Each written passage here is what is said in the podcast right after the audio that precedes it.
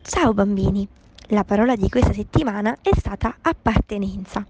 Insieme agli altri maestri abbiamo riflettuto sul significato di questa parola e abbiamo compreso che ognuno di noi appartiene a tanti gruppi molto grandi ma anche più piccoli.